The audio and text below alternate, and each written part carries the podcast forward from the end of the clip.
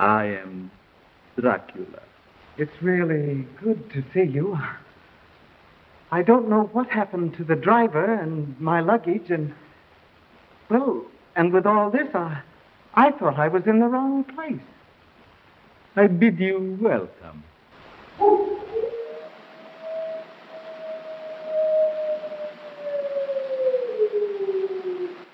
Listen to them, children of the night.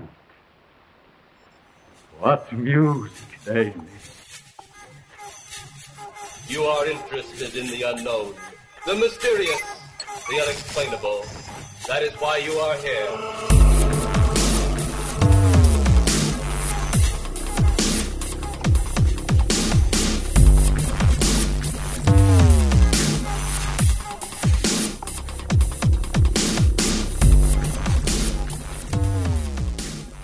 Hey everybody, what's up? Welcome back. I really need to find another way to open the goddamn show. I really do. Um this show could be a total complete disaster. We're going to say this up front at the beginning. We haven't had the guests on yet. We have two guests on tonight. We have Gary Rhodes and Robert Guffey coming on to talk about Bela Lugosi and the monogram. Hopefully. Nine. Hopefully. Here's why we say hopefully. Because we have to call two separate landlines. And because we use Skype, and Skype is a fickle bitch, it may not work. Plus, if, if you are a longtime listener, hopefully most of you are, you know that when we do phone calls out to do interviews as opposed to using Skype normally, and I know everybody, I know where this is going, but hold on. Every time we try to use phone calls with Skype, it gets kind of weird. It gets really, really, really weird.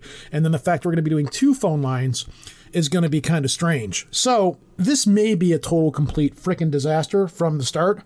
We don't know. We'll see. But I have been wanting to do a Bela Lugosi show since we first started this show, and we've never been able to pull one off because we've never been able to get anybody on the show with knowledge about Bela Lugosi to be able to do a Bela Lugosi show. Gee, I wonder what song I'm going to close the show out with this week. Bela Lugosi is dead. I always manage to slip that in every Halloween. And mm-hmm. how apropos and fitting it is that we were able to pull this off right before Halloween. So, anyways, we're going to try to pull this off and see if it works, and hopefully we can get a nice, decent interview out of this. I apologize ahead of time if it doesn't work. If it goes great, I'm probably going to sound like an idiot right now. And then um, we've got voicemails and stuff afterwards, because apparently everybody thinks that you've either left the show or I've kicked you off of the show or you've died in some tragic meteor falling from the sky, getting crushed by a mushroom incident or something. I don't know. I think what it is in regards to is when we told everybody that I wanted you to do another Spark episode, and you said, no, nobody wants to hear another Spark episode. And I think they heard that, and things got combobulated and twisted, and everybody thinks that you have left the show. Even though you're not going to be on the show next week because you're going to have a house full of rioting teenage girls. Yeah. Yes. So, anyways, um, I guess we're going to see everybody at the other side, and let's jump into this interview. Fingers crossed, toes crossed, um, whatever powers and gods that be. I hope this thing works the way it's supposed to work, and we will see everybody at the other side. Okay.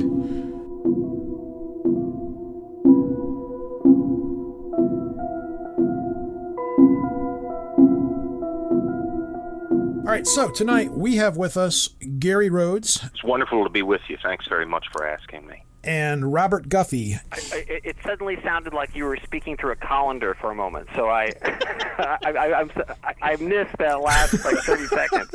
Oh, I was just introducing you. As I said before we started recording this show, this may be a series of disasters because we've never done a phone conversation with two people via Skype, also using phones. So I apologize if our connection gets a little weird and wonky. Um, yeah. But um, we have both of you guys on the show to talk about your newest book, Bela Lugosi and Monogram 9. As I was telling you before we started recording, I've been wanting to do a show. We've, we've really wanted to do one since we started this show nine years ago about Bela Lugosi, and we've really haven't found anybody that's knowledgeable or you know willing to come on the show and talk about it. And lo and behold, you guys wrote this book about these nine obscure films that Bela recorded, or I should say, that made back in back in the 40s, I believe it was. Was it like during was it around World War II or just before World War II? Right during World War II, During. yes. Yeah, I gotta ask everybody that comes to Bela Lugosi, a vast majority of people, and I'm one of them, came to Bela Lugosi through the Ed Wood film um, Plan 9 from Outer Space, you know, and the one that Johnny Depp played. Um, and that's you know plus and it goes back from there if you were a punk rocker you you know you listen to the misfits and you got the you know plan 9 and all those b-rate movies and stuff like that so um this book is kind of about these are these nine obscure films they were they were b-rate even in their time and they were just they were kind of farcical and, and, and crazy they had like really bizarre plot lines and stuff to them so what made you guys decide to want to write this book about these movies Do you, do you want me to start, Gary, or? Please, please, go right ahead. Uh, uh, okay, well, first of all, maybe we should note that we're recording this on the 19th, and so tomorrow will be Lugosi's 137th birthday. Uh, uh, if if he were still alive, of course. Um, so happy birthday, uh, Bela. Um, I, uh, you know, uh, I first started to think the the um, the chapter, my first chapter in the book, which is the second chapter, which is all about invisible ghosts, because we Gary and I both wrote a chapter on invisible ghosts, which is the first of the monogram films. I, I started thinking about it when one night I was with a friend of mine, Randy Koppang, who uh, actually you should have on your show at a certain point because Randy is a ufologist. He wrote a book called Camouflage Through Limited Disclosure. But uh, aside from sharing an interest in UFOs, we also both share an interest in in Lugosi. And so we were at uh, Randy and I were at Lucy's El Adobe Cafe, which is a sort of a legendary uh, Mexican restaurant that's right across the street from Paramount Studios and uh, Randy and I were got to talking about Lugosi, and I mentioned that it was ironic that Martin Landau won the Academy Award for portraying Lugosi in, in Ed Wood, but Lugosi never won an award for the trailblazing roles that he portrayed in in the 1930s, like Dracula and and in the Black Cat and White Zombie and Son of Frankenstein and and et cetera. And uh, I, and Randy replied, well, you know, icons don't win awards. And and I, I suddenly started thinking about that, and, and that's if you think about it, that's true. Marilyn Marilyn Monroe or James Dean or John Wayne, these like larger than life figures, they they don't win awards. It's almost like you can't sum up their career with a single uh, award or a single role, even even though we we associate Lugosi with with Dracula. Uh, the fact is that his influence sort of per- pervades beyond uh, Dracula into the Ed Wood films, into the the monogram PRC films of the 40s, and then into the into the future with with the the goth culture of the 80s being kicked off with Bauhaus and uh, Bela Lugosi's Dead uh, is a song that's generally considered to be the first you know gothic rock song. And even just the other day, I, I, I sent Gary a link to a news report in the Hollywood Reporter that Legendary Comics is doing a new comic book based entirely on on Lugosi. And so as as Randy and I were talking about this, I asked Randy, what what what attracts you, you know, about Lugosi? And and Randy said, well, his films, even the worst of them, like like Murder by Television, uh, which is a great title, uh, even the worst of them are borderline surrealism, is is what he said. And I, and that that phrase stuck with me, and I started viewing the films through that that lens, seeing them as borderline surrealism, and in fact, that's the phrase I use in in in my first chapter in the book. It's Invisible Ghost, the films of of Bela Lugosi seen as borderline surrealism, and uh, y- and I started thinking about the this notion of a kind of unacknowledged conspiracy of intentional and accidental surrealists operating in Hollywood in the in the 30s and 40s, and you had directors like Edgar Ulmer, who directed Lugosi and The Black Cat, or Robert Florey, who directed Lugosi and Murders in the Rue Morgue, who were purposely injecting a kind of transgressive strain of expressionism and and surrealism into mainstream Hollywood films. Uh, and I think their intent was to to provoke and and to sort of explore this unexamined uh, dream life of, of American conscious, consciousness. And of course, Florey and and Ulmer were were foreigners. They were from Europe, so I think they saw America through very different eyes. Uh, and Lugosi sort of becomes the spearhead of these productions, first in, in A films like like Dracula, and then later in the B films of, of the 40s, like Invisible Ghost, uh, which was directed by Joseph Lewis, or or The Ape Man, uh, directed by William Beaudine. Uh, and so I started reading the manifestos of Andre Breton, who's considered to be the father of the surrealist movement. And in, in, in his manifestos, Breton talks about one of the main methods to create a, a surrealist work of art is to not think, to do it uh, spontaneously or through automatic writing. And uh, so, so Gary, uh, which uh, Gary can can talk about in a moment, Gary interviewed uh, uh, Gerald uh, Schnitzer, who wrote *The Corpse Vanishes* and *Bowery at Midnight*, two of the monogram films, and and he said how that's exactly how he wrote those films. There was no time to think. He wrote *Bowery at Midnight* in I think two days, and so sometimes these films were shot, were written in two days and shot in under a week, and then put into theaters almost immediately after that. And imagine a Hollywood studio doing that uh, today. The the way these films were produced encouraged uh, either accidentally or intentionally this kind of surrealist thinking. And so as a result, you have these insane monogram films. And at the time, as you mentioned, they were considered bottom of the barrel entertainments. But in retrospect, you can kind of see that these these films were, were kind of daring to uh, mix genres in very uh, unexpected ways that were maybe 15 or 20 years ahead of uh, mainstream Hollywood. The, the the the films are kind of like um, They're Max art Ernst films. when- they're they're in a way they're they're art films disguised as uh, popular culture. Uh, Max Ernst described surrealism as, as the marriage of a sewing machine and an umbrella on an operating table, so, meaning you, you take these disparate elements and put them together. And the monogram films do that in ways that no uh, other studio was doing. Universal wasn't doing it.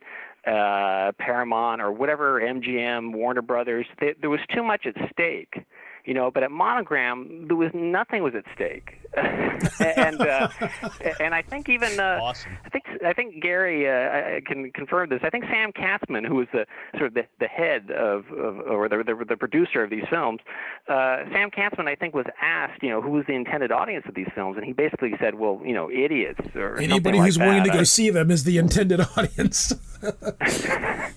and oddly enough, I, I was thinking about this the other day. Uh, it's weirdly um, contemporary uh, thinking about this because the other day Martin Scorsese was quoted um, uh, criticizing the Marvel superhero movies as saying that they're they're not cinema. And and while I understand what he means by that, um, it kind of caused a you know Twitter storm, and Robert Downey Jr. responded in his own way, and Samuel Jackson responded in his own way. And uh, while I understand what Scorsese means by that, uh, it, it, started me thinking about how these these Marvel films uh, are, are sort of similar in the sense that they're they're pop culture. They're presented as, as popcorn tentpole entertainments. But if you sort of remove yourself from your own like cultural baggage, you know, we're all used to Spider-Man and we all know what the Hulk is. So you wander into these films not really realizing how bizarre they are. Uh, and and I was talking to a student of mine just the other day about how some of the Marvel superhero films are almost closer to like Alejandro Jodorowsky films. if you really think about it, you know, you go in and see Avengers: Infinity War, and you you presuppose a universe in which there are no other Marvel films that ever preceded this film, and no other Marvel film that ever followed it. It would be, in fact, the weirdest film ever made. Um, uh, so, so monogram, the monogram films are are kind of like that. It's hard to imagine what people were thinking when they wandered in, uh, expecting to see a Bela Lugosi horror film, and instead they see something as as insane as the Ape Man. Yeah, I was going to Uh, ask you about the Ape Man. That's uh, of all the. I've seen bits and pieces of it. I have not watched the Ape Man. I've seen bits and pieces of all of them via YouTube or wherever I can find them. The Ape Man was was that where was that supposed to be the werewolf or? Or, or- I don't know. it's a bizarre movie. Uh, the the exact origins of it are kind of mysterious because um, it, it claims that it's based on a short story. Uh, Gary, isn't it called "They Creep by Night"? Was supposedly the short story. it was yes, based on? it was. It, it was. It was based on a short story, but the short story does not seem to have actually been published. You know, uh, uh, before before the uh, before the film was made or ever. But I think the Ape Man is part of that kind of wild uh, sensibility that, that you can trace back to to long before even uh, the post story murders in the Rue Morgue, where there's this fascination with notions of missing links and and and what comes between ape and man. Was there some uh, you know some kind of uh, link there that's yet to be found? And and what what there might be in common between men and apes. I mean, by the 20s, everything from the Scopes monkey trial, where uh, you know evolution is uh, there's a fever pitch against it in some quarters, to uh, the fact that there were experiments made in the 1920s uh, injecting you know uh, parts of monkey glands into human beings in a belief that it might cause enhanced virility you know mm. so so there's there's kinds all kinds of wonderfully weird things happening in terms of fears of apes wonderment and and as well as you know a missing link between them and the, the ape man he kind of regresses by injecting himself uh uh he regresses to something like uh that missing link kind of character I like that movie. I, uh, I just like that movie. I I grew up watching uh, creature features with my mother. She was a horror aficionado, so I grew up watching The Mummy and the the original Mummy, The Invisible Man, and Dracula and The Wolfman. So I was also involved with watching very schlocky movies. So all of this stuff was in my wheelhouse growing up. So when when people start bringing up like these obscure movies that you know we oh we got to watch this I've never seen this before, I'm awestruck that people haven't watched them because they're classics in my world. Right. Well, the you know the um, sometimes if you're uh, particularly if you've been exposed to these things as a kid, and I think at a certain point the the line between what is a classic sort of acknowledged uh, work of art uh, and one of these bottom of the barrel films, that that line begins to blur in your head if you've seen if if if you've seen enough of them and and and were exposed to them at an early age. I, I think even um, who Gary, who was it who uh, actually dedicated uh, one of the new wave uh, French directors actually dedicated one of his films to to Monogram there, there, there's some reference to, to monogram in one of the, I think it's it's Breathless or w- w- one of those films. Uh, they they actually they reference monogram by name and in the film. I, mean I mean you get the sense that that a lot of those French new wave directors were definitely paying attention to these films, and that's how later on people like Val Lewton and and and and Budd Boetticher and Joseph Lewis get elevated uh, later on in say the 60s. No, I, I agree, and I think it's interesting that on the one hand, these were made, as Robert said, so quickly, so cheaply, and they were thrown into theaters, but they never disappeared, even though most people, and certainly in today's world, wouldn't know their titles or have watched them.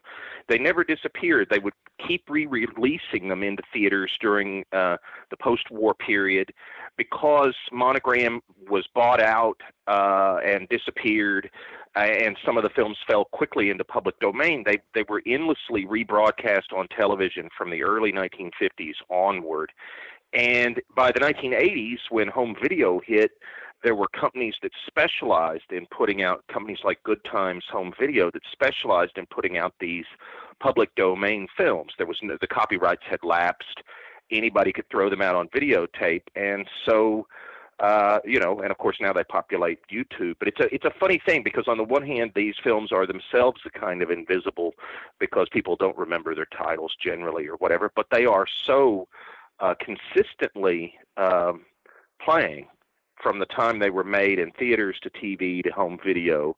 Um, I think I think so many of us that watch and love old films stumble across them because of that you'd always see them showing up on like Saturday morning creature feature double features. Like you'd see one of yeah. them, and then you'd see like Blackula. It'd be like the second movie, or you'd see Abbott and Costello meet Frankenstein, and this would be the one that followed it, or something like that. Absolutely. And, uh, I mean, and that was the original point of them to be to be B, not only B movies in the sense that for us, especially in the modern era, B equates with cheapness, and it and it generally always did. But but B in the original parlance was there were two films on a double feature, not unlike the TV uh, broadcast you're talking about, and the monogram films were, of course, invariably the the uh, the B movie, the second feature to round out more cheaply to round out two films, you know, in a row.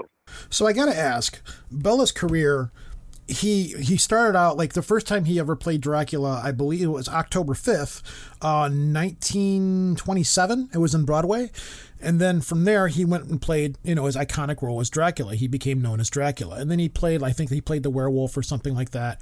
So he, he had a good career going into this kind of stuff and he was known for that.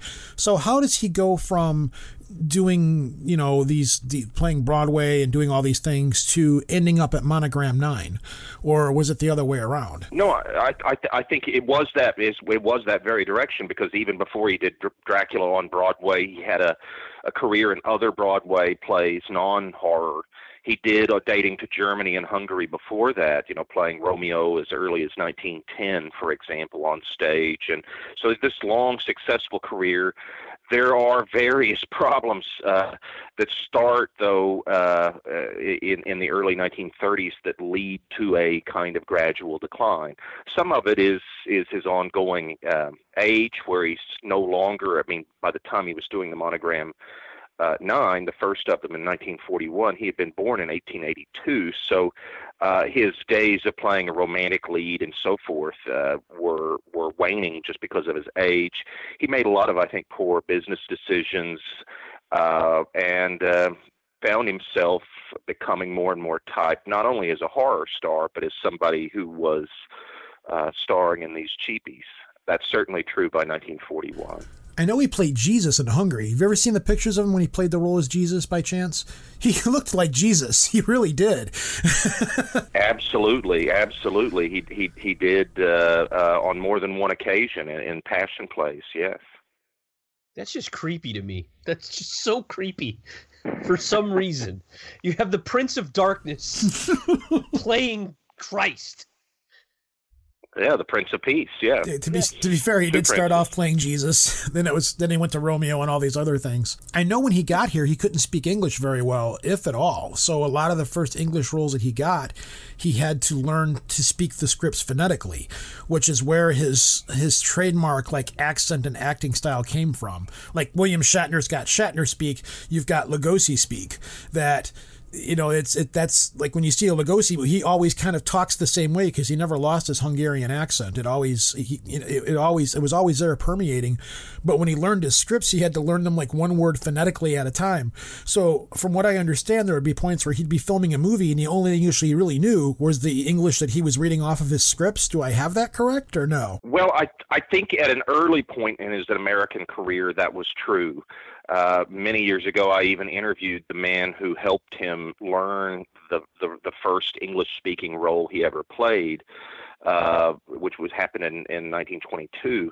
Uh, but I think uh, actually by the time of the late 1920s, he had started to develop a pretty firm grasp of uh, uh, of the English language. He may have never mastered it, uh, and and it's so difficult always to master a second language. For him, it would have been a third language because he spoke German as also. But I I think there's been a lot of overstatement in he didn't know what he was saying or, or phonetic and so forth. I think uh-huh. that really became less true by the late 1920s. I, I think uh, by the time he was playing Dracula, certainly he uh, he was as proficient with English as as one could be. Uh, the, but yeah. it's also important when you mentioned the the Lugosi speak. It's sort of important to to point out that. Uh, you know, even at the time, Lugosi's acting style was critiqued as being over the top or exaggerated. Uh, and what's interesting is I find that in retrospect, looking at these films, that that over the top style actually is one of the things that helps his films be so contemporary. Uh, in other words, what seemed out of sync with uh, popular culture or with the intelligentsia, what's considered to be good acting in the 1940s, uh, today we look at it and that over the top kind of style uh, feeds into the surreal aspects of these films and actually helps them to be uh, more contemporary in a way. I, I think Gary, uh, Gary and I have discussed this about how the very things that were considered by critics to be defects in the monogram films are the things that make them so interesting today. Absolutely. I gotta laugh because the way you describe Monogram 9, and then you've got Ed Wood that comes along, and Ed Wood's filming style and his shoot from the hip, like, we don't have a permit, let's just run out and record this as quick as we can and get back in the van and get the hell out of here you know, it kind of falls in many ways in with the way he was doing things over at Monogram.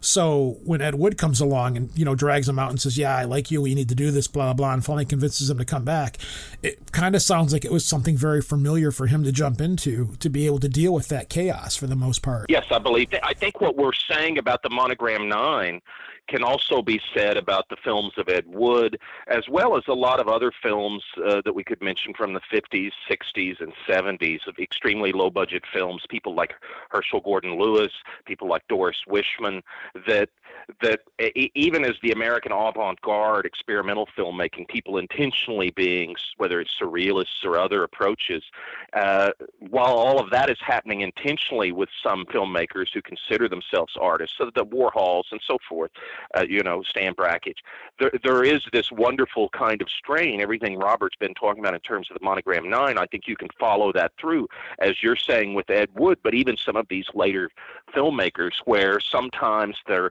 lack of training in how to make films, sometimes the speed at which they had to make them, all kind of leads to um, them being quite surreal, even though that wasn't generally the intention. Yeah, it was like we have this much money, this much much time. Let's just swing it and do it because they did it, so therefore we can do it. absolutely. Yeah, So- I've, I've always been wanting to write an article about how truly avant-garde Glen or Glenda is.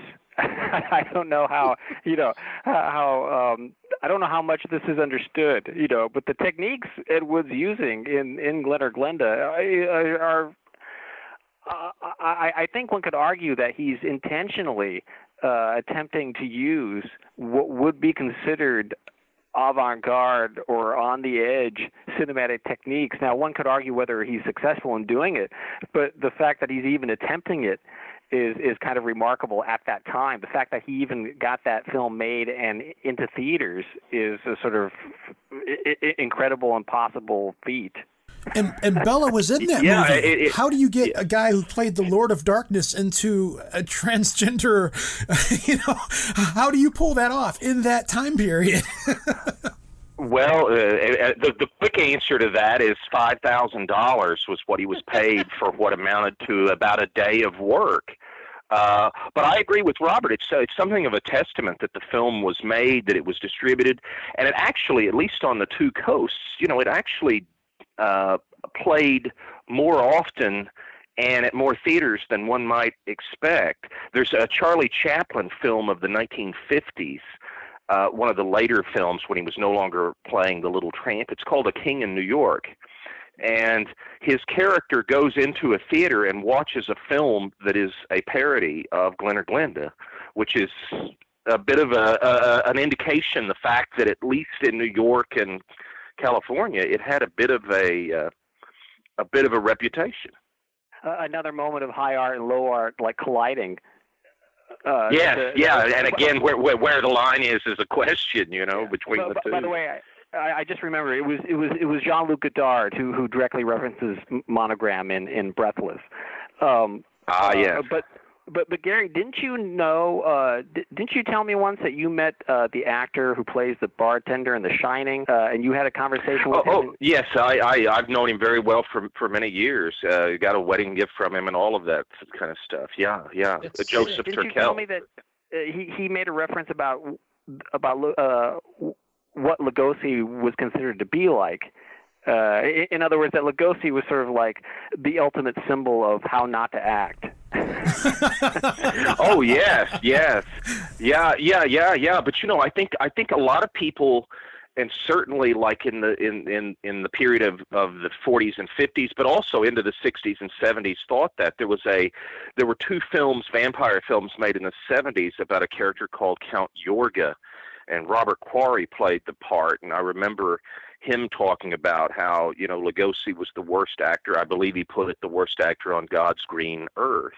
You know, so there were a lot of people that, that that. really took shots at it. Yeah, there was a lot of people that took shots at Lugosi during his, his certainly the 40s and 50s when he got into these lower budget films, but also in the decades, yeah, that followed. That that uh, that this was a um, well, certainly at, at maybe in the kindest of terms from some of them. I don't believe this, but you know, he was just a, a, an enormous overactor, chewing the scenery, exaggerations of gestures those kinds of things. I think a lot of people referred to, at least in that period. I think there was starting to be a a real turn in Lugosi's favor in the late 80s when so much of his stuff started coming out on home video, mid to late 80s, into the 90s with Landau and and and so forth. Uh, I think the the uh, you know the worms turned a bit there. Uh, certainly, that that's indicative of the fact that I mean one of the most you know, p- popular actors of the 90s and then and forward, meaning meaning Johnny Depp, certainly is not a realistic actor. Y- You know, his, his tendencies are also very over the top and quite surreal as well. Uh, so it's it's interesting. Like e- e- even the, the way that Johnny Depp uh, acts in some of his roles would have been considered equally um, strange or over the top. Um, I, I thought it's, it's ironic that Robert Query, of all people, would be the one to say that. Um, uh, yeah, yeah, See, I think I, I, by the way, a I lot of it, loved like in Count Yorga that uh, that Count Yorga's castle is like just like right off the 405. Oh, right, right, right, right. Of course it is. of course it is. I think with with Lugosi though, like when you go back and watch Dracula, it's not that his acting was over uh, bad or like that. There's the, the way that those movies were shot and things. If they were to take a modern modern directing techniques and modern the way f- films are shot modern now. It's like you say with Johnny Depp. Johnny Depp's over the over the top and does all of his characters and so forth but those movies are made around his acting style. And back when these movies were being made like Dracula a great example they really weren't making that movie around the way Bela Lugosi was acting for the most part. They the, the filming of it's kind of weird and stuff. So if they were to go back and reshoot them and redirect them you know with with better I don't know I don't want to say cinematography, but if they if they were to put their be- together, together better, I think it would have been quite much a, a different thing. Uh, I, I think actually you could argue that the monogram films, however, were being built around him. And fact, I think uh, Gary, when you interviewed uh, Gerald Schnitzer, didn't he say when he wrote Bowery at Midnight that the that the screenplay came from imagining try, trying to put Lugosi into a context that would be unfamiliar, a different, you know, a, a Uh, yeah, absolutely. Absolutely, that Owen Bowery at midnight, he'll be basically a gangster, and he'll be in situations, including he plays, uh, uh, uh, along with being a gangster, he plays a, a university professor as kind of a daytime cover for his activities, and those kinds of situations, obviously very different than most of the horror films he had done before. So Schnitzer was trying to do. I remember the Coen brothers said, you know, that they were when they made uh, Mil- uh, Miller's Crossing, you know, that uh, oh, let, let's get gangsters out into the woods because people haven't seen that before. That was kind of along the lines of what Schnitzer was thinking when he wrote Bowery at Midnight because he did write it. He was told, come up with a story for uh, Lugosi, and you've got the weekend to write it. And he's got the weekend to write it, and he was up all night on the typewriter, and he had a uh, a wife and a young child at the time. You know, the baby crying, and and then you know, 48 hours later, there is this film that. Uh, uh, that's that's actually uh, quite a favorite of a lot of horror and certainly Lugosi fans.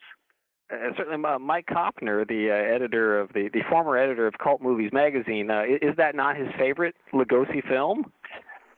It, it is indeed. It is indeed. And I seem to recall that one time, like uh, 30 or more years ago, uh, probably 35 or more, that there was somebody on uh, David Letterman who uh, recited every word from the film. Oh yeah.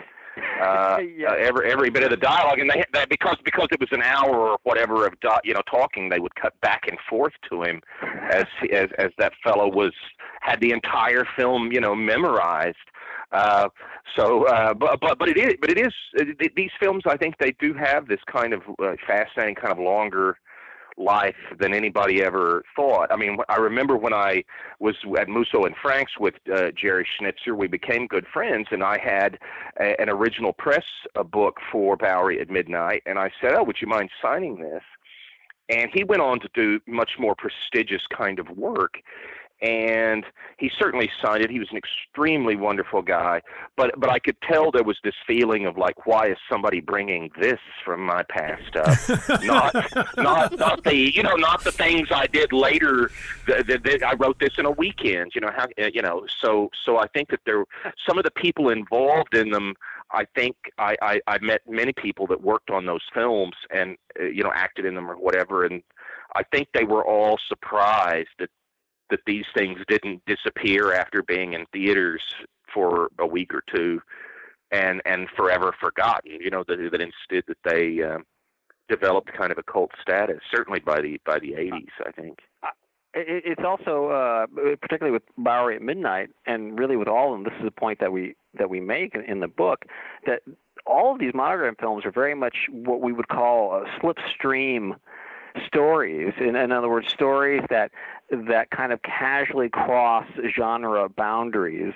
Uh, and so. Uh, in a way that the major studios just were not doing, and and so in Bowery Midnight, you've got a movie that starts out as a gangster film, turns into uh, a horror film, turns into a zombie film, turns into a romance. Uh, it's, it's, there's social commentary going on in there. The the main character that that Lugosi is playing is uh, like a proto Walter White character, uh, college professor who's has this cover of being a social worker and helping the homeless, but he's actually just using that as a cover to sell drugs and and and he's got this sub sub basement where uh, all, all the his victims go, and then meanwhile his uh, his um, this weird uh, Doctor Feelgood that's working for him is uh, rejuvenating uh, his victims, uh, i i unbeknownst to Lugosi, and uh, creating these odd proto zombies. And so the the films would very much uh, shuttle back and forth uh, between genres, very at, at, at a breakneck speed. Uh, Black Dragons, which is the first uh, uh, film, American film to reference Pearl Harbor and came out not long after it. Uh, you could it's only like 61 minutes long maybe uh it, within that one hour it shuttles back and forth between being a war movie, an espionage film, a, a strange kind of Phil Dickian science fiction. Um, the the they're very very strange, and Black Dragons might be one of the most peculiar. And, and an, an important film, just historically, because it is the first that reference that came out right after Pearl Harbor. I, I think they probably made it, you know, the day after Pearl Harbor that someone started writing it. Wow. it's funny you should bring up Philip K. Dick because the whole time you're describing these movies and how they're made and stuff, I keep thinking back to Philip K. Dick being this meth addled writer who's constantly writing as fast as he can to get his work out there. And it feels like a lot of these movies that, that it's got those feel to it. It's like, all right, well, we need to make this movie right now. So go home and get really high and write a movie, you know, or something like that. They they they seem to have this this kind of the this like, okay, this is something that somebody who's really high or strung out would come up with to try to get a movie together as fast as they can and put it out there. So when you mention that, I, I keep going back to Philip K. Dick. I can just see Philip K. Dick sitting there writing writing this stuff out. Well, if if Gerald Schnitzer uh, was not um, um, imbibing or, or or helping his productivity with uh, any kind of artificial uh, stimulant, uh, nonetheless, being up for 40 hours straight will do something to your consciousness. And so he, Oh, he- he was right in that. Yeah, yeah. 48 hours straight. You know, I mean, we're talking about a screenplay that had to have been over 60 pages long, right? Um, uh, Yes, yes. But but I also love the fact that you, Roberts brought up, you know, that these films generally hovered just over one hour in length. And one of the other things Schnitzer told me, because I asked him, like in Bowery at Midnight that he wrote in that weekend, it immediately starts with somebody breaking out of jail. There's no introduction of characters. There's no no kind of slower start that most Hollywood films of the period had. And what intrigued me about the kinds of films like the Monogram Nine films, like Bowery at Midnight, I would ask him, you know, you, your film in some ways seems so modern because you immediately, the Monogram films and he, the ones he wrote, immediately uh, start with kind of a hook action scene sometimes in the way modern Hollywood blockbusters would do, you know, and uh, and he attributed it to the fact that you know these films had to be short. That was part of keeping the budgets down, and so there was no time for any you know, opening exposition or a lot of those things. We've mentioned the Ape Man and a Mad Scientist film in which the, the the mad scientist happened before the film even starts. I mean, Lugosi's already the Ape Man. He doesn't turn into the Ape Man, and and part of that is just this rather incredible by Hollywood standards of the time, the kind of the incredible speed. These are very, in many cases, lean. I think narratives. You know. That, that, that's See, a great no. point. I mean, I mean, the the Wolfman leads up to the moment where you get the payoff, where you're going to see Lon Chaney turn into the Wolfman. Like that's the orgasmic moment you're waiting for.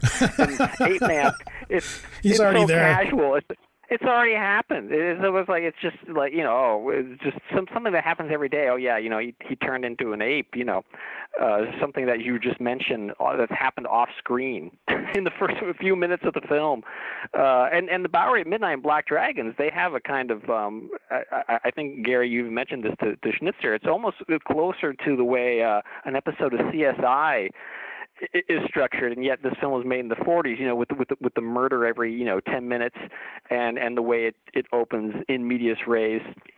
Uh, particularly, uh, and oh, by the way, uh, an, an interesting footnote with Bowery at Midnight. It begins with a jailbreak, and the actors are actually climbing over the wall of what was actually the front wall of Monogram Studios, and that that building uh, still exists to this day, and until recently was owned by KCET, who sold the building to the Church of Scientology. So the prison that that these guys are breaking out of in the first few minutes of Bowery at Midnight are, are, is now owned by the Church of Scientology, which is just a, a wonderfully weird footnote. So it is throw again in. a prison.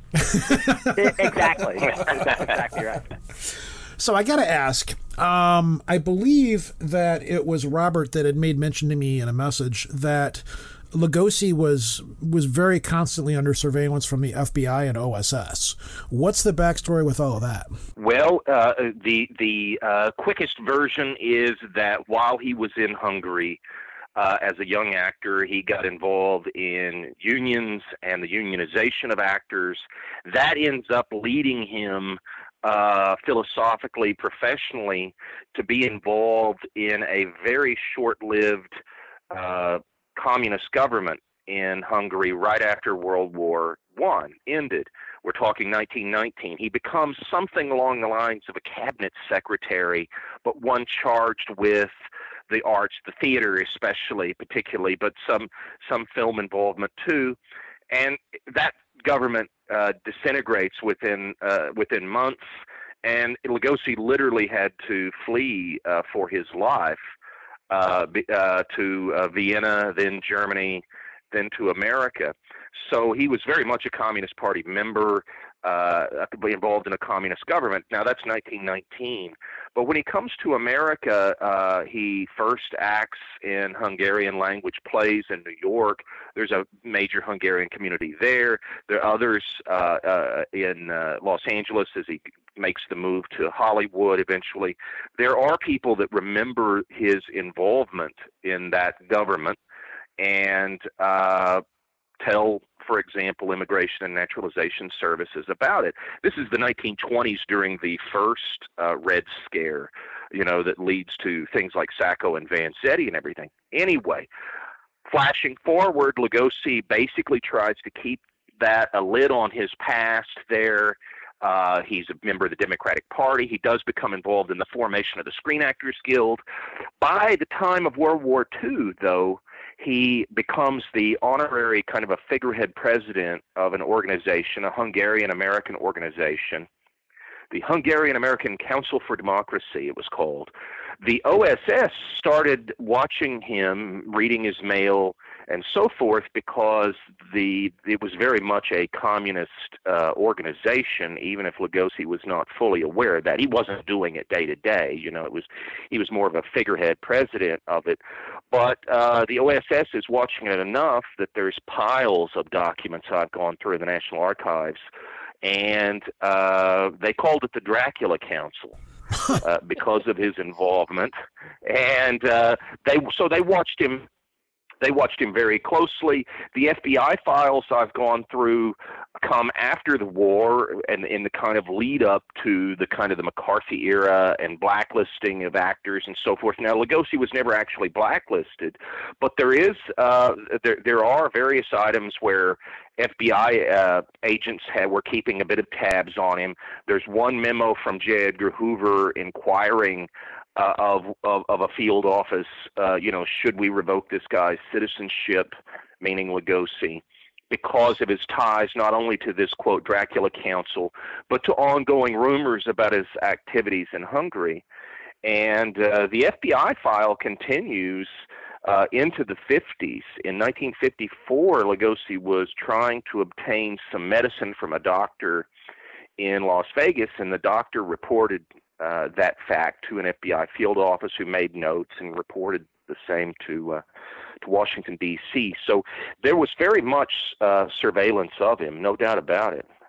So how long did that last for? Or did they? I mean, you, you said you've read the files, correct? Did they find anything interesting about him, or was it just, you know, did was it just harassment? Well, the the, the well, uh, he the interesting thing is I think he was he probably lived his life without knowing the bulk of what I've just said. Mm-hmm. You know, the OSS did not inform people when they were surveilling them of course they you know or opening the mail and so forth We're watching somebody. you. so they, they they they didn't say that so i don't think he was aware of of of probably the bulk of the things we're talking about but the the the os the oss was certainly watching him uh the last couple of years of the war and more heavily than the FBI did later if the size of the files is any surviving files is any indication. Uh, what there is in the files is what we sadly expect to see, I think, in, in these types of files, and that is they were often going around to people interviewing them about Lugosi, often people who had grievances with him, some of them even dating to Hungary, other Hungarians who had immigrated to America, and uh, so you get what you find in, in you know in raw FBI files uh, and, and the OSS, where you get a lot of people slamming him without him knowing they were slamming him to the government uh, agencies, or, or a chance to respond or or disprove some of the uh, at times outlandish things that were being uh, claimed. Well, but by the way, just just as a, an ironic uh, footnote to that, I, I just find it interesting that uh, there, there's a wonderful book uh, by James and Suzanne Pool called "Who Financed Hitler." Uh, so I just I find it ironic. Maybe this is a link to contemporary times. uh, Is that they were spending all this time spying on Lugosi, who's mainly a, as a figure, uh, you know, as the head of this quote Dracula Council, was basically going around making lectures uh, urging Hungary to fight fascism and to join the Allies. Meanwhile, there were American industrialists like Henry Ford who were overtly in support of Hitler, and apparently the FBI and the OSS didn't care that much about them, but they were spending their time spying on Lugosi. I, I just I, I find that. Um, ironic and and maybe a, a mirror of uh, certain activities going on today as well. It seems right on script. Yeah, Yeah, exactly. pretty much. Yeah. um, do either one of you know about the whole Fantasia thing about him being used as a um, a live a, a live action model for the demon in Fantasia? Have you either either one of you ever heard about that? Well, uh, Sure, I think Lugosi's sure. son actually has the paperwork uh, proving that he actually went to Disney and and um, uh, basically performed uh, that role so that they could draw over him. Is is that not the case, Gary? Yeah, bas- basically so. I mean, the, he was he was Chernobog. there, and there was an an there was yeah Chernobog. There, there was a uh, one of the animators uh, there, Bill Tytla, later wrote about it that Lugosi came in and they filmed him, uh, you know, doing some of the cape swirling techniques and everything that he would do in films and especially on stage as Dracula over the years because there were various revivals, you know. Uh, at any rate, uh, that they filmed him, and the idea was that maybe some of his motions, and this was apparently Disney's Walt Disney's own idea, uh, you know, that, that maybe some of his motions and everything could be kind of emulated in the in the animation. Now, Tytla also said they really didn't weren't able to uh, to use much of it, but there there is uh, just in the past couple of years a photograph has emerged from him at uh, at uh, Disney's um, uh, studio, you know, there for exactly what you're asking about. See, and, and that's Night on something Bald Disney Mountain would was the only do one liked. because oh well that's yeah that's the the brilliant uh that that's the one of the most brilliant sequences Disney ever did of course is Night on Yep. Bald Mountain but that that's something I think even when they did Peter Pan I think I believe it was the child actor Bobby Driscoll who actually portrayed Peter Pan and they would they would essentially draw over him uh I believe so, so that was, it, in other words, it wasn't unique with Lugosi. They often brought in actors to do exactly that. But they never credit him for what he did. It was just you know that was it. Boom, moving on. You know. Right, right. Sounds Wa- like was a it- typical Gary, was, Disney thing. Was it just um, was it just one day that he came in to do that? Uh, uh, to my knowledge, yes. To my knowledge, yes. Oh, oh, by the way, Gary, I want to ask you a question. When you did the FBI uh, files, how many pages did you get from the FBI? Uh, the FBI files were probably something like uh, 30 to 40 pages, uh, whereas the OSS stuff was just stacks and stacks I've got there, Wow. you know. Oh, Uh, fascinating. Yeah. Yeah. uh, by the way, I, I've, I've had uh, interesting experiences with FOIA over the years, and I, I just want to note that uh, before I met Gary, I also did a FOIA request on Lugosi through the FBI, and so Gary got 30 to 40 pages. They only sent me two. Wow. Wow. Wow. Yeah. Yeah. So, uh, so, but that's always a bizarre thing, isn't it? Because uh, there are FBI files on so many actors, film directors, and so forth of that period, and uh, I, I've heard similar stories that sometimes people get several hundred pages, literally, uh, and other people, you know, uh, when they make the request, they don't for whatever reason, Right. sloppiness or or files that are thrown out, lost, stolen, who knows. Yeah. So I got to ask the corpse vanishes. Um, what's the deal behind that one? Well, well, I did interview when I when I would speak with Jerry Schnitzer, who co-wrote it. Uh, he had said that the idea came from uh, the big producer that, of those films, Sam Katzman. That Katzman remembered in the news a uh, years earlier reading that uh, a bride had been kidnapped, and he thought two things: one, okay, that'll make a great story, but secondly at that point, so many men are going to war. He was thinking, how can we make Lugosi films that will appeal more to women? Because maybe we need to concentrate on female viewers in the audience during the war. Uh, and so, a, a film in which you'd see a lot of people in bridal fashions and weddings and so forth, he thought would be of interest to the the growing number of women or the growing dependency on women in the audience. So that's where that one came from. Hmm. All right. Well, we've had you guys on here for, uh, well, just about an hour now for the most part. I can't think of too much more to ask you about. Um, this is the chance where I give everybody to, you know, pimp out whatever they want to put out there where people can find your work. If you guys either have other stuff out there, websites or something like that. So if you want to go ahead and promote anything or talk about whatever, whichever you, one of you guys wants to go first, go right ahead. Uh, well, of course, uh, Bela Lugosi of the Monogram 9 is available uh, uh, by um, uh, me and Gary, uh, is available through Bear Manor, the, the publisher, but also through Amazon. So definitely get that. Also, just pr- pr- promoting Gary for a moment. G- Gary's done wonderful audio commentaries on recent Blu-ray editions of Lugosi's films, including Return of the Vampire and The Raven. And uh, uh, our Murders in the Rue Morgue is not quite out yet, right, Gary? Right, forthcoming, uh, December. Fourth, forthcoming. Yeah, but but the Raven is out, and they can get that through Amazon, right? And Return of the Vampire, and your commentary on White Zombie is available as well. Yes. Yes, uh, and very kind of you to mention. I've got I've done about twenty books on different aspects of film, film history. Uh, probably half uh, on horror and Lugosi, that kind of thing. So all of those are, you know, We will be bugging you again, sir. Amazon. we will be bugging you again. I love it. I love it.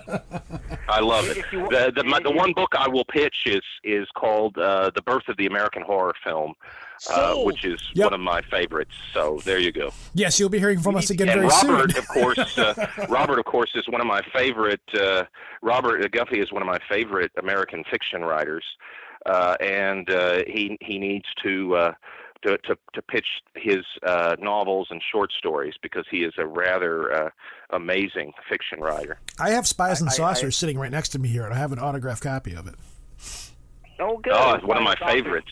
Uh, which which includes a story called The Fallen Nun that in fact uh, My favorite one. the Devil Bat, uh, the Lugosi uh, PRC film. Um, uh, that came out in 1940, right before the monogram cycle uh, started. But also, I would recommend uh, Until the Last Dog Dies, uh, which was my uh, my novel. Until the Last Dog Dies came out in 2017, which is all about a, a humor virus that goes pandemic around the globe and it doesn't kill you but it just kills your sense of humor and so it's told from the point of view of a stand-up comedian in los angeles who halfway through the book he comes down with the virus as well so it's very much a, a parable of our times You have a fantastic website too called uh, Cryptoscatology, which is basically the study of secret shit.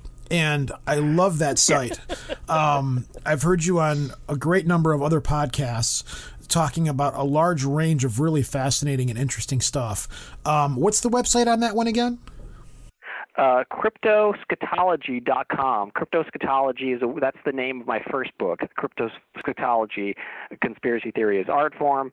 Uh, that came out in 2012. And cryptoscatology is a word I made up. Crypto is Latin for secret. Scatol- Scatology is the study of shit. So you put it together, and it's the study of secret shit. That's my. That's my. If, if they gave out PhDs in that, that would be the PhD that I would have. That needs to be a word that is put into the how they every year they put a new word into the dictionary. That needs to be put in there. That's uh that The- it's a great way of looking at it. the, the Oxford English Dictionary should definitely include cryptoscatology in the next edition. I really, You're really here. wish that I had come up with that name for this podcast. That's awesome. That's awesome. but uh, yeah, thank you guys very much for coming on the show. It's it's been a blast talking to you about um, parts of Bela Lugosi's life that really don't get talked about very much. Everybody usually goes right towards the whole vampire thing, uh, or the Ed Wood thing and stuff like that. But they don't really cover. There's a lot of behind the scenes stuff like the FBI files and things like that that you generally don't hear people talk about a whole lot. So it's been Well, fun having you guys way- on here. Uh, just, just one note: if you're if you're curious and want to know more about the OSS and the FBI uh, and their surveillance of Lugosi, get Gary's book that he wrote with Bill Kaffenberger. It's terrific. It's called Bela Lugosi in Person, also published by uh, Bear Manor, and it has a whole lengthy chapter on that sequence of uh, Lugosi's life. Cool. Thanks so much for mentioning that, Robert. We uh, we even reproduced some of the actual pages, you know, from the Yeah. files too. So thanks for Yeah. mentioning that very much. It's extremely well researched, and it's, it's a it's a very the, the whole book is very riveting. It's a great read. Well, I'm going to let you guys go. Thank you both for coming on here and talking about this. Has been a blast. I'm really glad that I had you guys on here to talk about this stuff because you're very knowledgeable and this has been a lot of fun and probably one of the easiest interviews I've done in quite some time. So, um, thank you both for coming on the show. I really appreciate it. Thanks so very kindly. Uh, happy Halloween and uh, happy birthday, uh, Bela Lugosi.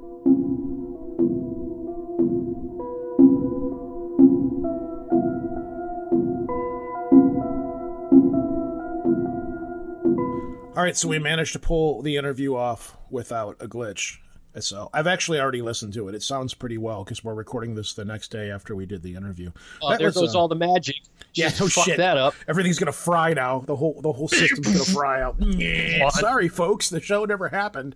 Uh, you know, because of the curse of the show, which still is in effect, I have I, I still can't go online and talk about the shows we're going to do beforehand Nope. because we're still worried. Though we haven't had a major huge glitch in a long time. It's been it's- Ah, why? Why? why why am why I why am I tempting fate? Why am I Why tempting did you fate? just say that? God damn it, Ro. So so I have a cold sore. So we're gonna finish this conversation. Herpes. So I have a cold sore. I get this like once or twice a year, and you were telling me that cold sores are a form of herpes, or they are herpes. Yeah. Okay. So I said, well, if it's herpes, then how come I'm not getting this anywhere else on my body, i.e., like my penis? kind- It's not. Well, uh, uh, it's not that. It's not that strain. I love how Oh you're my God. struggling to explain this Okay, right now. it's it's not that strain of herpes. It is herpes, but it's not that. It's called oral herpes, Mm-hmm. And it's not genital herpes. Okay. So, So if I were to theoretically go and kiss a toilet seat, and then someone were to sit on that toilet why seat, why would you kiss a toilet seat? I'm just saying, in theory, if I were to do that, No, it's not the same. Okay. You can't kiss or lick or make out with a toilet seat and then spread spread that kind of herpes onto a person's genitals. no matter Genital how bad the toilet seat wants it to happen. you may get you may get genital herpes from the toilet seat by licking it, but typically it's not. Yeah, it's not. It's not a thing. Just don't share your drinks or kiss anybody when you're in an outbreak. I got that. Yeah. Now, now I feel like I've got this. Now I feel like I've got a genital disease. Didn't you send me one of these plushies that I have sitting here? Isn't one of these herpes? One Yes, was- I sent you herpes. Yeah, you sent me a swine flu and a herpes plushie, which are still attached to my microphone stand right now. I'm, I'm, Yes. which- the, I can't remember which one the pink one was. Of all the weird shit you send me for one I think is uh was swine flu. and- okay, and so the one that looks like the egg is the herpes virus. Yeah, that's herpes. Yeah. Yeah. Great. So everybody listening to the show right now is getting a fantastic earful. All right, we have um Wow. Maybe you should put a condom over your head. oh my god. Well, it doesn't happen all the time. Like once or twice a year I get a cold sore. And it's usually either after I'm really stressed or after I've just gotten done having a cold or something like that, which I've just got done having a, ma- a big major cold. So, and it sucks. Here's some like- bad news for you. What's that? There's mounting evidence that herpes leads to Alzheimer's. It's been nice knowing me. Thanks. Wow. But it's not the same kind of herpes, right? It's cold sores No, aren't the same no. kind as that. So that doesn't mean if I've got a cold sore that I'm going to forget who I'm talking to. It's her- herpes simplex 1 is what cold sores is. And there's nothing you can do to, to get to. to No. Well, you could take Valtrex to make it go away faster, but I mean, that just makes it But go then away it's going to be that awkward moment when I go up to get Valtrex from my pharmacist, and they're going to be like, "Oh, there's the dude with herpes," and it's going to be like, "No, I just Uh, got a cold sore." Okay, first of all, if you're being judged by your pharmacist, you need to find a better fucking pharmacist. Because they see some really rotten stuff. Like, I have dick rot. Can you give me something for it? I mean, come on. If, dude, you need to find a new pharmacist. Oh my god! They sell stuff that you can get that's over the counter that I does know the same thing. I've got thing. some of it. It's a little dab. You put Oh, it, but it do you? doesn't- You didn't have any problem walking in there? No, you Walk up to the, the counter shelf. and go. Yeah, you buy Yeah, it off the shelf and you can walk through the self checkout scan, which is what I do Oh, when I I, have my packages this- of condoms, my Miracle Whip, and anyways, um, Wait a minute. Why are you? oh my god. Oh my god. it doesn't matter. I'm usually wearing a nun costume at the time, anyways, so nobody judges me. I don't even. oh, I think just broke something. I don't even know how to respond to that. Okay, we're, Anyway, we're we're done being total jackasses. All right, spiraling. I'm spiraling. I'm spiraling. you got you got the voicemails loaded up. Or the voicemail? I have one. Okay, tell me when you're pressing play. We got to listen to this. Uh, right now. Listen, this is And serious. Okay. Rojan, we all love you. But I think I speak for everyone when I say, Lobo, we missed you on the show. Come back. It's just not the same. Who I, I don't know. I, I I I think people. who is this? I, I think it's Gwendolyn. I'm not hundred percent positive. I talked to Gwen. Yeah. Um, I think it's Gwen. I'm not 100% positive. Miss it me. sounds like her. What's that? Is that like Stockholm syndrome? Because that's got to be Stockholm syndrome. No. I think people It's are got under the impression it's got to be Stockholm syndrome. anytime you take some kind of a leave of absence or something happens, the the messages of did you kick Lobo off the show or did Lobo leave the show instantaneously flood in.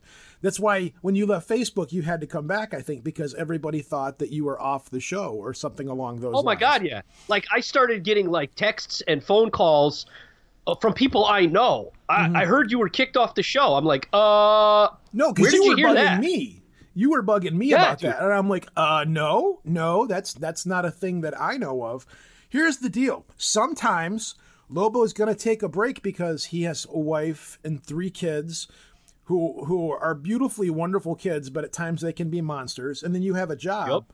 And see that's the difference. Like I can't like leave the show. If I if I need to take a break, there's no show because certain people won't record a show in my absence, which is Nope. what the whole thing was about about you you needed to record another Spark episode because people would like to hear more Spark episodes. uh-huh. And that doesn't seem to want to be a thing with you. You have somebody out there who would like to record a Spark episode with you. I know a lot of people that would like to. It's not So- a matter of whether I want to. It's I don't want to. Wait, what? Well, yeah, No, that's exactly the point. So No, I look between my job, my schedule, my three children in dance and soccer, And herpes. having to take care of an almost I don't have herpes.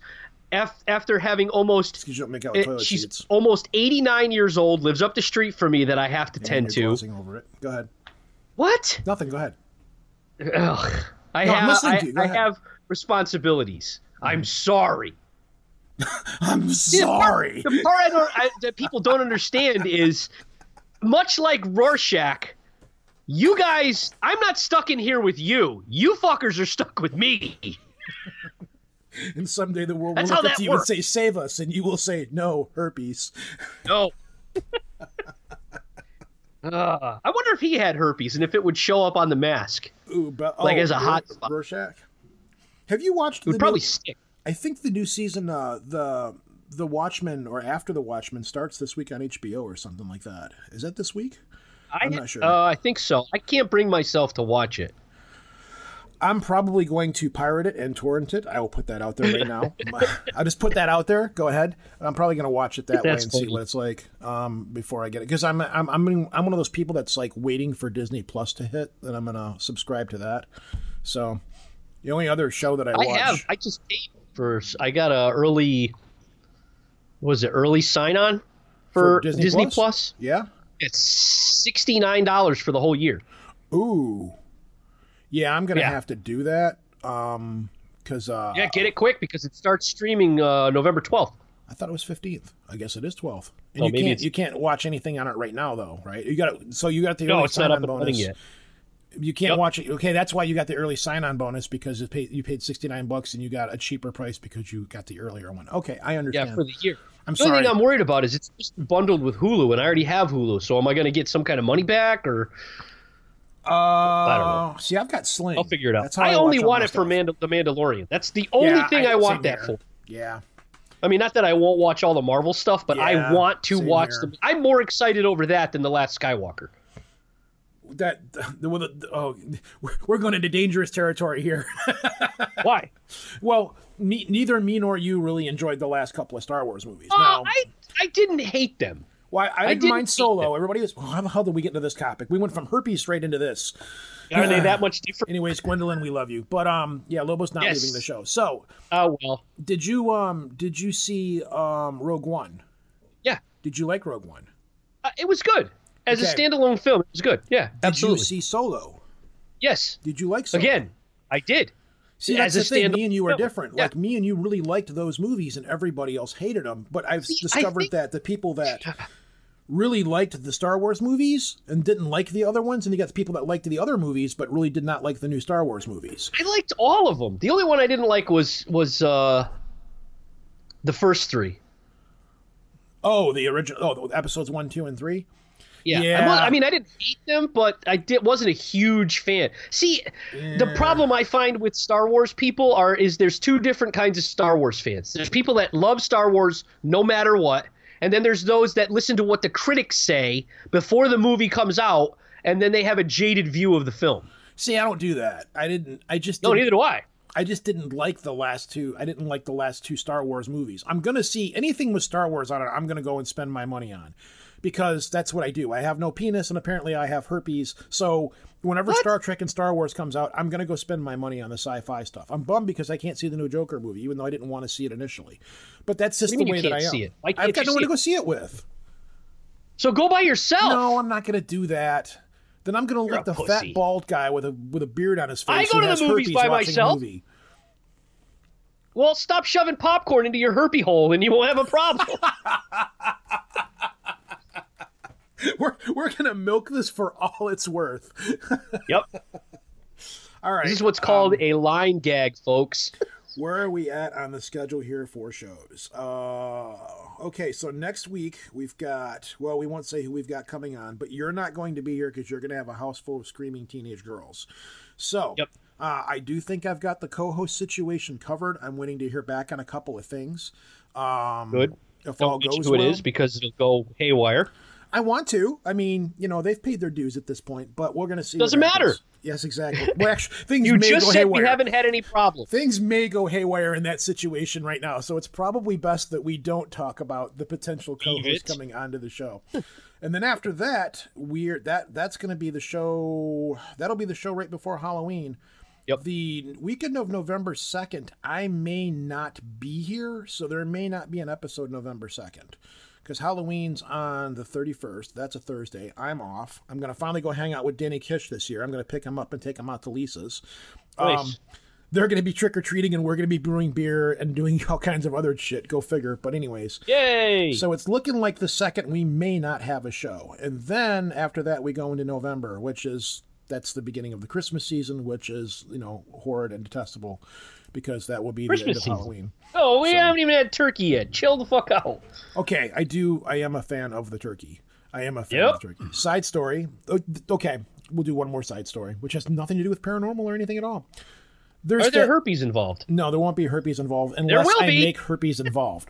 So there's Hmm. this thing. Me and you have talked about it. It's the Michigan's largest yard sale, and it goes from Ah, one side of the yeah, yeah, state to the other one. Well, every That's year, me and the wife and I'll bring we'll bring Lisa along. Lisa, as many people know, is more or less my sister. Um, We're Mm-hmm. joined at the hip, whatever. So me and her and the wife, we all hit this yard sale thing. It goes all the way across Michigan. We hit about half of it in one day. So this year we stop at a yard sale, and we're to a point now where once we get out of the vehicle, like everybody along this route has yard sales. So you're like going from one to the other to the other, you're going constantly. So we've gotten so competitive with our full contact yard sailing that we'll get out of the vehicle, quickly look up at the yard. Even before we get into the yard, we're like perusing the sale to see is there anything there that I want? Is there anything there that I want? So like me and Lisa are doing that. And Dibs. the wife's yeah, that's what we're doing. So the wife's kind of looking for her stuff, but me and Lisa are like actively, competitively trying to kill each other to get out of the vehicle, get to the tables, and find the shit that we want before the other person does. So this last year, we pull up in front of a house and we're like, we're like just about salivating, licking the windows, which may be why I have herpes.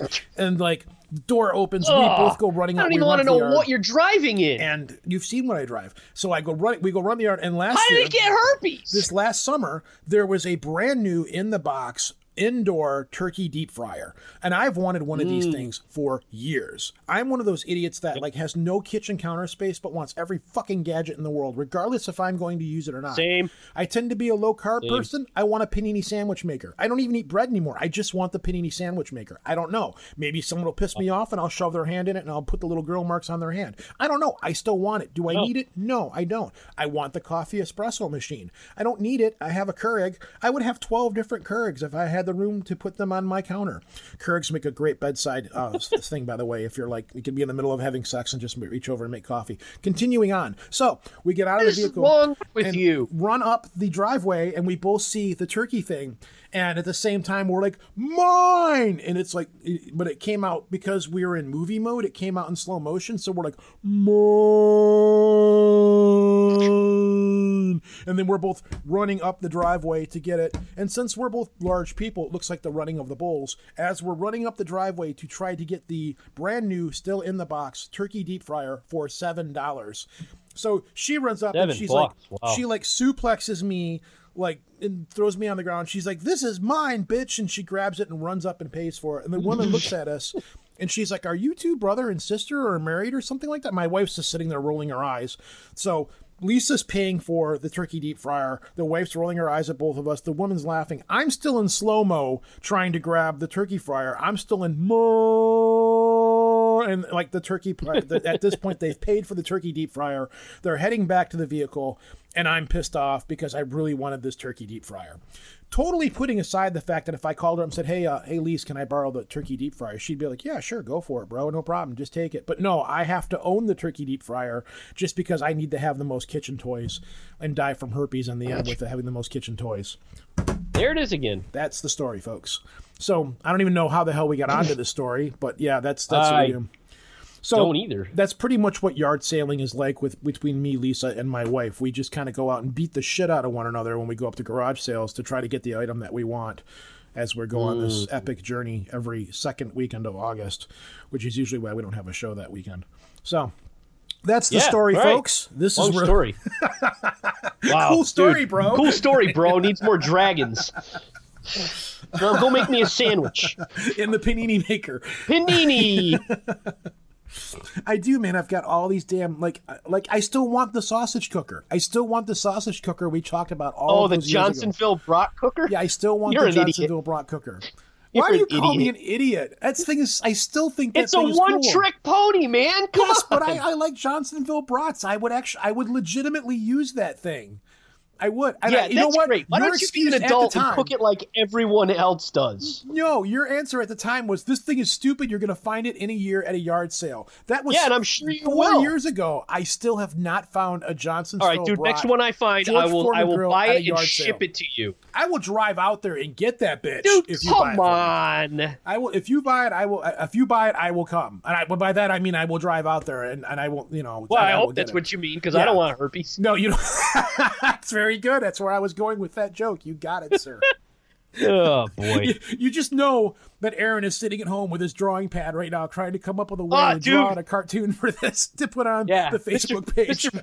Mr. Babel is doing that, and the other Aaron is just shaking her head, smacking her forehead. so, so there's that. Ugh. Jesus Christ. So, did you see the little cartoon he drew for the lip ball monsters? I just saw it. Yeah. Yeah, Uh, it was funny. I'm waiting for him to draw Gummy Squatch at this point. So, all right, yeah. we're done. Well, we're done. we are we're we're done because I'm cooked and it's first thing in the morning and I'm tired and I need coffee. So, uh, anyways, uh, this is a cold sore infected Rojan. Peace out from Detroit. this is Lobo from Connecticut. Yeah, I, try to top that with something stupid. I, I, yes. Uh, glitter is the herpes of crafts. Merry Christmas! you do it, you fucker. Peace. Tell folks. me I'm wrong. You can't get rid of glitter. It's everywhere. It'll be up Oh. the crack of your ass, even if you haven't touched glitter in two years. Oh, It's fucking everywhere right, the music is playing now at this point. So guess what song I'm closing the show out with? house. Uh, what the fuck is this? I don't. Um, Yeah, Peace. we all know what. Bye. Bye.